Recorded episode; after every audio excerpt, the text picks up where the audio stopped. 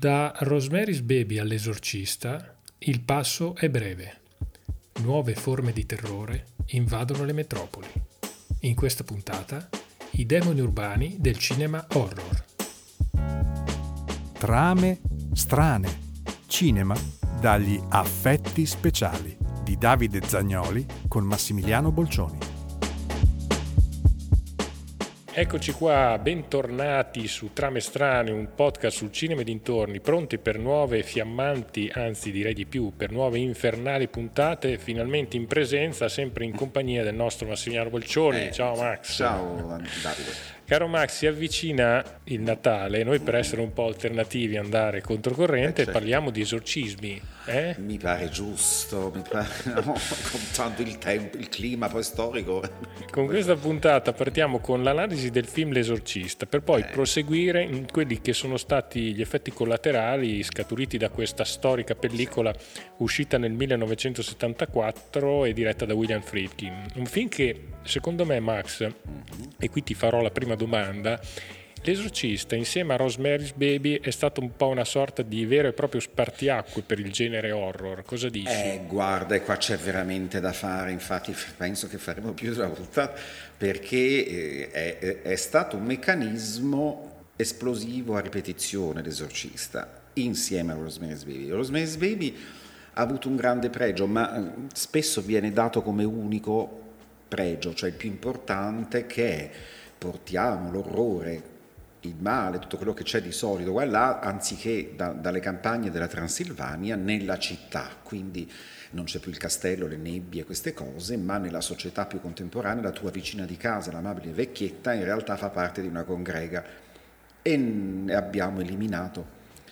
Non è del tutto vero, perché in realtà film che facevano questo c'erano già da mo', cioè il fatto di spostarci dal vecchio castello, diciamola per capirci, All'appartamento newyorkese. all'appartamento e cioè a una vita sociale cittadina, era già una roba, se ci pensi, anche in Cat People. Cioè eh, Irena, che è questa qui che si trasforma in pantera già nel film di Turner, che è del 40, ehm, fa parte di una congrega di persone che vivono in mezzo alla società contemporanea, non lo sa nessuno, ma sono in realtà un'altra specie in questo caso, perché sono quelli che diventano pantere. Quindi, Sì, sì, ecco, sì. allora, e, e via a seguire, ce ne sono tanti dove questa cosa, fino alla notte delle streghe, che è secondo me Suspiria, del, del 60, fine 50, inizi 60, dove c'è un istituto, un collegio dove vanno tutti i ragazzini qua e là e la direttrice e gli altri insegnanti di questo collegio sono tutti stregoni che fanno i malefizi e le robe, no? che c'è la famosa scena dell'aquila in pietra che diventa viva, insegue il protagonista. E ho già detto tutto, la gente non è diventato un tubo, mi dispiace.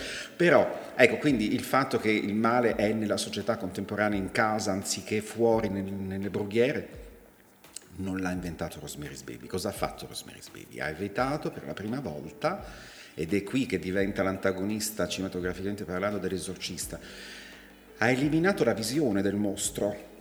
In tutti anche gli altri film, a un certo punto vedi comunque la pantera, per fare un paragone, vedi la pietra che piglia vita e diventa un'aquila, vedi la strega che vola, vedi tutta una serie di situazioni che visivamente ti portano a pensare, beh, in fondo comunque è una favola, cioè non può essere, no? Mm.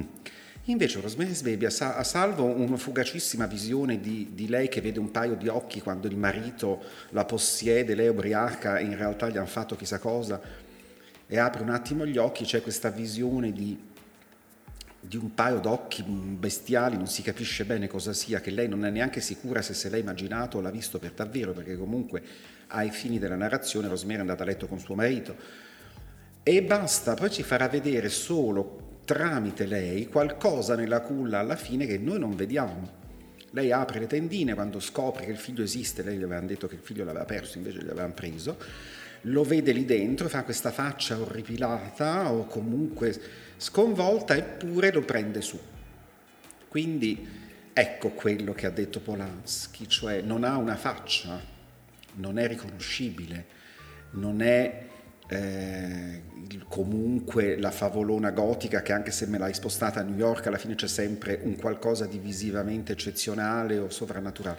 Rosemary's Baby dà tutto per plausibile E, e, ripeto, questa visione di, bestiaccia con questi occhi rossi è data dal momento in cui lei è stata drogata, non sa neanche se è una sua allucinazione, quindi, boh, ecco, questo è stato Rosemary's Baby, il pericolo di quel film, fra virgolette, che di, di, dicono insomma che ha causato poi tutta quella serie di fino a Charles Manson, il delitto, ma anche lì c'è tutto un mistero dietro che non si sa neanche. Beh, Rosemary's Baby in un certo senso punta molto il dito su quello che può essere un potere massonico ma molto forte sì, e nascosto. Assolutamente sì. Se non, Forse quella è la parte più, non, più fastidiosa. Non dà fastidio, cioè eh. che dietro a chi ha il potere in mano, che sia politico, quello che vuoi, c'è sempre qualcos'altro di parallelo. Cioè nel piccolo la classica telefonata all'amico eh, che conosce qualcuno di importante che può aiutarti, e una cosa che in Italia casi, conosciamo eh, molto bene. Sì, ma figo, l'abbiamo inventata noi, non è che, cioè, capite, roba del tempo dei Cesari, cioè anche prima. Per cui, ma ti dico, è lì no, la domanda di Rosemary è ma chi c'è nella culla? La paura è quella. Poi fecero anche un sequel orrendo che si chiamava Il figlio di Rosemary, non so se l'hai mai visto, ma non si guarda. Cioè, perché... ma giusto per chiudere un attimo il capitolo Rosemary, di lì a pochi anni ci fu anche una sorta di trilogia Omen che era un po' ispirato a questa moda del film satanico 70, eccetera 77. che a me non ha mai esaltato molto così mm. due parole per liquidarla la, eh, cosa ne pensi? Non, è, non, sarebbe male ma Omen il presagio il presagio con Gregory Peck e Lee Remick eh, guarda non è stupido la dice lunga e andrebbe rivista oggi col fatto delle OGM, col fatto delle eh, multinazionali delle case di farmaceutica, perché se poi arriviamo al terzo capitolo, lui, che sarebbe l'anticristo, è a capo di una multinazionale che produce cibo per la, la, la gente povera, quindi questo aspetto da, da, da, nuovo Gesù, cioè proprio tutt'altro. E la politica è una politica di potere bancario. Allora Però anche lì che succede? Alla fine si scontrerà finalmente con il bene, quindi c'è questa visione in rudere della cattedrale gotica, l'angelo che arriva di luce con le ali e tutte queste cacate che ti fanno dire come una volta, ma vedi che comunque è implausibile, quindi probabilmente siamo nel solito discorso, puoi dire quello che vuoi fino a un certo punto. Quindi tu vuoi dire che un po' questa figura di anticristo che cresce, ritratto nella trilogia di Omeni, sì. il presagio, può assomigliare un po' a certi grandi guru barra santoni barra potenti del presente che effettivamente sono sempre di meno e sempre più potenti. E eh certo, anche perché ribadisco, rimane sempre il, do, il diktat di chi c'è nella culla che oggi mi fa dire ma chi è che davvero ha il potere? I capi di Stato? Non credo allora io ho sempre detto, ragazzi, anche quando faccio lezione qua a teatro, dico, ma noi tutti pensiamo, le farmaceutiche, le banche, il tizio, il partito A, il partito B, il partito C, quello che vuoi, dico, ma come funziona oggi il pianeta, il mondo, con cosa va avanti? Ah, con la politica? Con... No, con la luce elettrica. Chi è quello che ha il dito sull'interruttore? Perché se ci tolgono la luce elettrica, davvero il Covid al confronto è una bazzeccola, cioè non si muove più niente, stanno automatizzando tutto se spengono la luce tra un anno tu non hai neanche più un soldo di botta. E anche il nostro programma non esisterebbe, non esisterebbe più. più. Però il teatro sì, andiamo a farlo dal vivo su una panchina. Come si faceva nel Settecento. Eh, chi vuole venire a sentirci sta lì e ci ascolta, ci devono ammazzare perché stiamo zitti. Ma che, torniamo al nostro tema dell'esorcista, che mh, noi lo datiamo, lo datiamo 74, però eh, in realtà l'esorcista è uscito il 26 dicembre del 1973 in America. Sì, sì, sì. 26 dicembre, cioè il giorno di Santo eh, Stefano, eh, esci con l'esorcista. Eh, Dopo è stato distribuito praticamente in Europa in tutto il 74.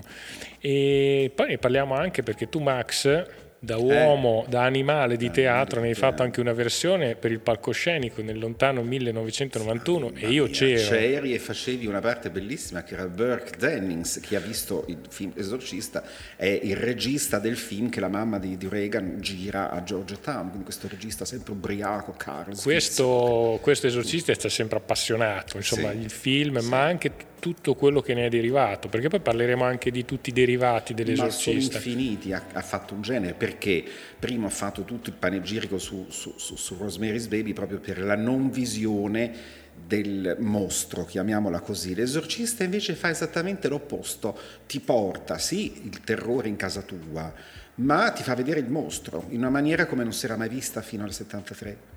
E non è che non si erano visti mostri, da Frankenstein in avanti erano tutt'uno, c'erano già gli zombie, cioè I Walked with a White Zombie è una roba degli anni 30, cioè quindi voglio dire, mostri vari li avevamo visti anche prima, ma non quello. che non è la faccetta solo orribile de, de, della bambina posseduta, è che è un mostro del, del, del credo. Sì. Rosemary's Baby è un film ateo, eh, profondamente, non, non, c'entra nulla la religione, è un film che parla di potere, stop. Poi sì, il diavolo, quello che vuoi, perché così si, c'è il pretesto del racconto e comunque era tratto da un romanzo, quindi più di tanto.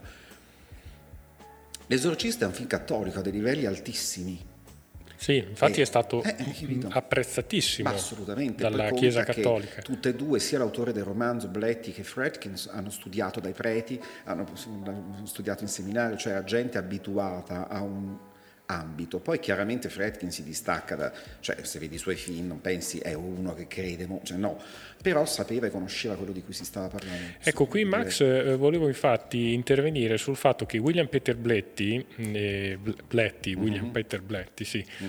era l'autore del romanzo. Sì. E, mentre Fretting era il regista del film e leggevo che eh, Bletti, l'autore del romanzo, voleva fare più un film perché poi è anche autore della sceneggiatura, voleva sì. fare più un film indirizzato verso la Chiesa Cattolica, certo. verso il credo, mentre voleva essere un pochino più ateo il punto di vista di William Fredkin. Quindi c'è stato un, una, una sorta di diatriba. Ma non solo su questo, hanno litigato anche su intere sequenze del film, certe cose, cioè a un certo punto avevano rotto anche i rapporti, poi li hanno recuperati nel tempo, ma lì per lì litigarono anche perché erano due punti di vista molto diversi. Cioè, eh, Fredkin, il regista, voleva fare proprio una sorta di quasi film documentario, eh, prendendo in mano eh, questa capito, storia. Esatto, cioè Fredkin si appella anche a si era appellato anche in realtà l'autore del romanzo, però a un fatto accaduto davvero non a Georgetown, una città lì vicino, ma c'era stato davvero anni prima, credo negli anni 30, non mi ricordo. No, è nel 1949. 49, ecco, sì, una, un articolo tratto dal Washington Post esatto. Che narrava di, di, di, un presunto esorcismo praticato da un ragazzo di 14 anni a esatto. Mount, Rain, Mount Rainier, insomma nel Maryland. Esatto e tra i presunti fenomeni soprannaturali descritti nell'articolo si parlava appunto di movimenti autonomi del letto del ragazzo, del materasso, un, una pesante poltrona che si spostava da tutte le parti, rumori inspiegabili provenienti de, de, de, dalle mura, grida e, e, addirittura questo ragazzo diceva che parlava anche in latino, ecco, quindi era questa sorta di... Una volta preso un analgesico per i denti che aveva quelle cose lì nelle controindicazioni. Infatti ho detto ragazzi se io ne prendo due e mi portate dall'esorcista pensando sono invasato, invece è la conseguenza di questo di Quindi sì, William Peter Bletti si ispirò un po' a questa sorta di fatto. Sì, guarda. allora diciamo che, sai, allora la componente basilare è questa, come ti dicevo, ehm, l'esorcista essendo un film comunque che ha una componente di credo religioso cattolico, ma di credo all'origine, e allora butta in campo sul tavolo da gioco tante situazioni. È un film che non fa nessuna paura a chi non crede. Cioè se uno non è un credente, non dico un fanatico religioso, però uno che, che crede un minimo nelle faccende cattoliche, bla bla, ma che ti frega del diavolo di queste robe qui? Cioè, hai capito? Non, lo guardi, all'epoca faceva più impressione la parte Fredkin, cioè la testa che gira, il vomito, e non per niente Fredkin insiste sulla visione. Altrimenti se tu leggi il romanzo è un trattato di psichiatria, psicologia e teologia con dentro delle scene ributtanti quando c'è la bambinella che fa le sue robe, però è la minor parte, cioè non è quello che interessa nel romanzo. Il romanzo pone una domanda che è esiste o no? Ci credi o no? Dobbiamo crederci o meno? Perché il dogma, sai anche te che la Chiesa Cattolica dice devi credere e basta, non farti mai delle domande, credi e stop. E invece Bletti, l'autore del romanzo, non era così ossessionato, anche se aveva studiato da preti, quindi lui si pone la domanda, può essere che invece tutta una questione di mente malata, psichiatrica, perché la Chiesa stessa, prima di autorizzare un esorcismo, fa fare tutta una serie di analisi per capire se non sei malato di mente, diciamola così brutalmente, oppure se c'è qualcos'altro. Però poi nel momento in cui ammette che c'è qualcos'altro, e dopo sì. lì uno ci deve credere o no, hai capito? Allora chi crede ad esempio nel diavolo, diciamola così velocemente per capirci, quel film non lo regge tuttora, perché ha paura che anche a casa sua si sposta il mobile, c'è il diavolo e diventa insatanato. Se uno non ci crede, adesso fa ridere, infatti le generazioni ultime quando vedono l'esorcista dicono no, ho riso tanto, sta cretina, poi la testa si vede benissimo che è finta, cioè perché hai capito, non lo vedono sotto un'ottica La via di mezzo, secondo me, è quella che invece ha fatto del film il, il film che è diventato, cioè non è un film dell'orrore, e questo è l'equivoco, è un film drammatico fortissimo, tu poi l'hai fatto a teatro, se ti ricordi analizziamo tutto quello attraverso cosa? L'ottica della madre, che è la chiave di lettura di quel racconto, perché è l'unico personaggio di tutta la trama che non crede in niente, è profondamente atea, ma non crede neanche in altre religioni, semplicemente è dramma di una madre che vede la figlia ridotta in quelle condizioni, non si capisce che cosa abbia, è inspiegabile quello che succede in quella casa, la medicina le dice adesso facciamo tutti gli, esami del caso perché potrebbe essere malata, psichiatrica, psicotica, quello che vuoi, non arrivano a capo a nulla, dice lei dovrebbe stare bene secondo noi, forse è convinta perché ha letto qualcosa a riguardo, essendo un adolescente in crisi, di essere posseduta, provi con la Chiesa Cattolica. Allora lei va dal prete e gli dice ma mandato da lei, ma a lei non gliene fregherebbe nulla. Il prete dice sono uno psichiatra, vediamo se è malata. Infatti una delle battute più belle del testo era proprio io vado da, dai medici, mi dicono di andare dai preti, i preti mi dicono di andare dai medici, cosa devo fare? Intanto mia figlia non è più mia figlia. Quindi il dramma di questa madre che non ha un motivo eh, superstizioso o religioso per dare una spiegazione non ha una spiegazione, quindi è lì che si gioca il bello del film. La parte visiva, quella del diavolo, gli effettacci, ste robe, funzionava all'epoca, oggi è quella che non funziona più. Infatti quando l'hanno ripresentato nella famosa director cut, che non so... Sì, che aumentava il film di, la, la, durata del film di 10 minuti sì, cioè, circa. Cioè, ci sono delle scene impressionanti in più, ma due le hanno rifatte con la computer grafica, non sono mai esistite. Cioè la famosa scena della scala che lei fa di schiena a ragno, scende giù Nell'originale vedeva lei che arriva in fondo, si gira la bambinella con una lingua da biscia nera e corre verso la segretaria e la madre leccando le gambe con questa lingua schifosa. Quella era la scena originale dell'epoca, ma non funzionava oggi, forse avrebbe fatto ridere contando a cose abituate il pubblico di oggi, anche nei film della Disney.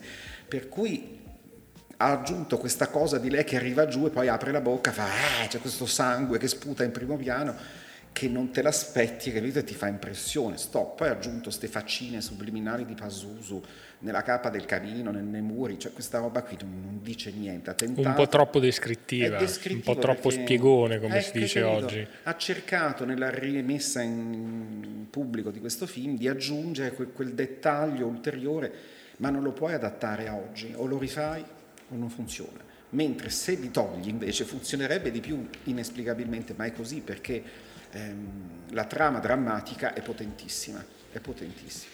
Beh, ricordiamo che la madre era interpretata da Ellen Barstein, una splendida Ellen attrice americana. Che prese l'Oscar, fu candidata ma non lo prese per l'esorcista, l'aveva preso o l'anno prima o l'anno dopo per Alice non abita più qui, non mi ricordo al momento se era l'anno prima, ma secondo me l'ha preso l'anno dopo. Boh, comunque eh, sì, anche questo fece di quel film una particolarità, un film che fu considerato di genere, oro, qua là fu invece candidato agli Oscar anche come attore, per, per personaggi protagonisti che solitamente non venivano presi in considerazione. No, no, ma fu un film che sdoganò proprio il concetto di horror, cioè portandolo ad un livello sicuramente più mainstream, insomma, non era più sì. la nicchia che andava a vedere il no. classico film horror perché era appassionato di quel genere, ma sì, ci andavano anche altri. Sì, perché filmacci del genere così c'erano anche prima, ma erano quelli nelle, sec- nelle sale di seconda, hai capito? Non andavi a Io ti dico ti do la mia esperienza, io lo rividi, poi ne avevamo parlato, mi sembra, nella prima puntata di,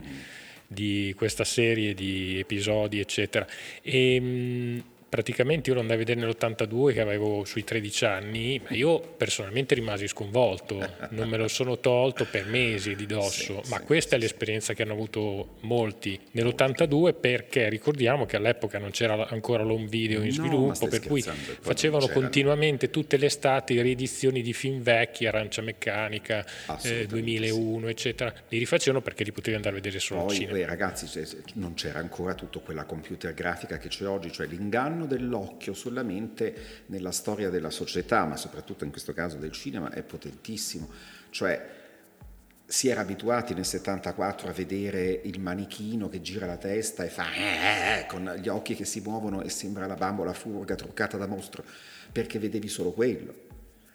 Io vorrei che le generazioni che ci ascoltano più nuove si facessero un esempio mentale in questo modo. Immaginate Se allora quel film fosse uscito con gli effetti speciali grafici di oggi, la gente dopo cinque minuti sarebbe fuggita dalla sala perché non erano assolutamente abituati a una visione così dettagliata, vera, realistica, alla quale siamo abituati oggi con tutto quello che è grafica. Impensabile, sarebbe stato inaffrontabile all'epoca un film così. Oggi quegli effetti fatti bene sono in tutti i film dell'orrore perché in realtà l'esorcista ha creato una serie di diktat che sono quelli, le possedute da allora al cinema erano tutte spettinate, unte, con la faccia graffiata, con la bocca tumefatta e la voce cavernosa eh, che fa i Versace, cioè quelle, quella icona ha dato il via a tutta una sfilza di genere come Frankenstein era Frankenstein, da lì le possedute erano tutte Linda Blair nell'esorcista. Ma tuttora, eh, perché tuttora. ogni tanto ci provano a fare degli esorcismi, eh, non so esatto. in quale esatto. parte del mondo, cioè dei film eh, esatto. di tutti allora, i tipi legati all'esorcismo. Però dai, ehm, eh, ma, eh, siamo sempre lì. Siamo sempre lì, per cui ti dico, ricordiamoci i giovanotti di oggi che tutto quello che oggi è l'insatanata varia, quando rotea gli occhi e fa la vociaccia, è figlia dell'esorcista Stop, prima quello non si era mai visto. Allora all'epoca funzionava anche in plastica, oggi funziona con eh, la computer grafica, però il problema qual è? Che oggi c'è solo l'occhio, ma non c'è più la trama. Sì. L'esorcista continua a funzionare in realtà ancora oggi se tu ti appoggi alla parte drammatica, seria. Sì, quando si dice la parte eh, archetipica, no? Assolutamente. E quindi se volete vedervi l'esorcista oggi non l'avete mai visto, parlo ai ventenni, venticinquenni, quella Guardatelo mettendovi nei panni della madre, non guardate il film come siamo abituati a vedere oggi i film, non guardatelo con gli occhi, se no vedi veramente un manichino di plastica che si muove. Ma infatti l'errore, hai detto una cosa giusta, l'errore che si fa oggi è quello di dire ah, hanno detto che ha terrorizzato il mondo per cui esatto. io guardo solamente l'aspetto horror. Sì. ma in realtà il film è, è un tutta horror. un'altra cosa è ed è molto più bello se lo analizzi come, come struttura narrativa. Davide, come hai detto prima tu lo sai perché c'eri a teatro un sacco di gente ci disse se ti ricordi funziona più a teatro che al cinema. Perché io chiaramente avevo eliminato a teatro tutta la parte a parte il letto che traballa ma poi il resto non serviva. Avevo amplificato tutta la parte drammaturgico-letteraria del romanzo, che invece è interessante, perché è quello che, che dà un perché. Aggiungendo, ti ricordi quel finale in cui eh, Letizia, poveretta, diceva, um, che interpretava magnificamente Chris McNeil, um, con Dyer, quando lo salutava alla fine che era finito tutto, dice guardi io non credevo a niente prima, non credo a niente neanche adesso, però so che per andare avanti ci vuole fede. Non mi chiede anch'io in che cosa, ma ci vuole una grande fede. Questa battuta l'ho inventata io, non è nel romanzo neanche nel film, perché secondo me era la sintesi drammaturgica di quel romanzo lì, cioè eh, è quello che dice davvero il film, a seconda di come tu lo vuoi guardare ti accorgi che devi avere un'energia dentro molto forte per combattere le cose inspiegabili della vita dopo vai avanti, altrimenti se ti appelli alla paura, alla superstizione, al mito, alla leggenda, alla religione sei fregato, o anche alla psichiatria, alla psicologia, perché se lei avesse continuato a dare ascolto a questo, la bambina sarebbe morta. Poi sai, il film, oh raga, ehm, dura due ore e mezza, abbastanza lunghetto, però non è mai romanzo, se vi siete letti il romanzo o comunque se volete leggetevelo, vi avviso che fa molta più paura del film, io il romanzo tuttora non oso rileggerlo, ecco, eh, vi accorgete di questo, cioè... Quindi fu un gran bel lavoro da parte sì, di William Peter Blatty. Peter Blatty, il romanzo, ma eh, ricordiamo questo, che quando fecero il film, Fredkin, il romanzo era già un bestseller. Anche per questo Fredkin ha dovuto insistere sulla visione, perché sapevano già tutti di che parlava e come finiva. Quindi, non, sai, un po' come dire facciamo un romanzo della Cristi, sanno già tutti chi è l'assassino, Trappola per Topio, lo sapevano dagli anni venti chi era l'assassino, però è ogni volta che facevano il film, la maniera, l'ambientazione, cioè, ci dovevi mettere qualcosa per, per renderlo, se no, insomma, l'esorcista sapevano già tutti perché era già uscito il romanzo ed era già un bestseller quando fece il film Friedkin, di conseguenza si appellava sì non solo alla trama, ma alla visione della stessa, che invece nel libro te la puoi immaginare tu, ma non la vedi chiaramente perché è una visione mentale. Ma il romanzo verte tantissimo sulla parte del dubbio, No? Per cui, ecco, se vi leggete il romanzo vi rendete conto che ci sono mille cose che il film non poteva raccontare come spesso succede, perché se no era un film di otto ore e mezza, ma eh, e nel romanzo vengono fuori cose pazzesche che nel film a volte non capisci. Pensate, ne dico una banale per tante. Eh, a un certo punto c'è la famosissima scena in cui la madre entra nella camera della figlia, tutto vola, tutto si spacca e la bambina si trafigge in quel posto lì con un crocifisso. Mm, ecco, la scena del crocifisso fece morire di terrore, di, di orrore, di sgomento tutte le platee dell'epoca la bambina ha tutti questi graffi nella faccia che poi diventeranno l'icona, se ci fate conto, le possedute da lì davanti hanno tutta la faccia piena di tagli, di rigonfiamenti. Sì, sì, tu quando fai vedere le icone dei, dei, dei eh. mostri del cinema horror c'è eh, lei insieme a Frankenstein, Frankenstein, insieme a Freddy Krueger. E hanno tutti, anche le possedute contemporanee, questi tagli nella faccia perché ce li aveva Reagan, quindi ce li deve avere per forza un posseduto. Invece nel film non si vede, ma nel romanzo sì. I tagli in faccia sono dovuti al fatto che prima di usare il crocifisso lì, se lo usa in faccia, per cui quando la madre arriva e tenta di fermarla è perché in realtà si sta lacerando la faccia col crocifisso che è di metallo. Quindi i, i, i graffi che ha in faccia Reagan, la bambina, non sono sovrannaturali o dati dalla possessione, è proprio lei che si è fatta male con un oggetto. Invece, siccome nel film questo non si vede, perché è solo nel romanzo, hanno pensato che quando sei posseduto ti si taglia la faccia automaticamente, quindi tutte le possedute più o meno dopo avevano tutti i tagli in faccia anche se non ce n'era un motivo. Quindi ha creato proprio uno stile anche proprio Sì, ad un certo punto vengono anche giustificati dall'acqua santa che quando sì, viene quella colpisce. si brucia quando vola per aria alla fine che dicono il potere di Cristo che ti espelle e quella si solleva dal letto, eh, gli, gli, spruzzano le, le l'acqua benedetta e si vedono queste lacerazioni sulle gambe, capito? Che sono fatte molto bene contando l'epoca, cioè Comunque, guarda Max, eh, eh, chiudiamo qui perché abbiamo sì. tanto e vogliamo andare avanti nelle prossime puntate. Il, L'esorcista è veramente un film per certi versi rivoluzionario per l'epoca. Assolutamente. E poi c'è, abbiamo parlato in qualche puntata fa della, del concetto di sospensione dell'incredulità, sì. di sospensione del dubbio, cioè esatto. qui e partendo dal romanzo, arrivando al film, hanno saputo mantenere una linea di sospensione pazzesca, perché come dici tu, eh, rispetto alla Chiesa cattolica, cioè anche tutta la parte legata alla fede, eccetera, ti fa sempre dire io cattolico, uh-huh. cristiano, quello che è, penso che questa cosa potrebbe succedere, per cui mi mantieni sospeso certo, anche lì. Il meccanismo è quello. E quindi continuo ad avere paura, che è un po' quella che ti tiene legata a una certo, fede. Ma anche quelli, io ad esempio sì, sono stato battezzato da bambino come tutti, quello che vuoi, però adesso non me ne frega un tubo di niente, di nessuno. Però a casa, ancora adesso, se mi metto sull'esorcista e sento un rumore, dico, oddio, adesso vedo la sedia che si sposta. Cioè hai quella roba che è intrinseca, non c'è niente da fare, fa parte della tua società. Bene signori, non abbandonateci, alla prossima puntata proseguiremo con Esorcista ed Esorcismi, parleremo anche un po' della trilogia, dei film che eh, ci furono dopo L'esorcista, ce ne fu uno nel 1977 e uno nel 1990 e poi parleremo anche di tutti gli effetti collaterali mm-hmm. nati appunto dall'esorcista. Alla prossima, ciao, ciao Max. a tutti.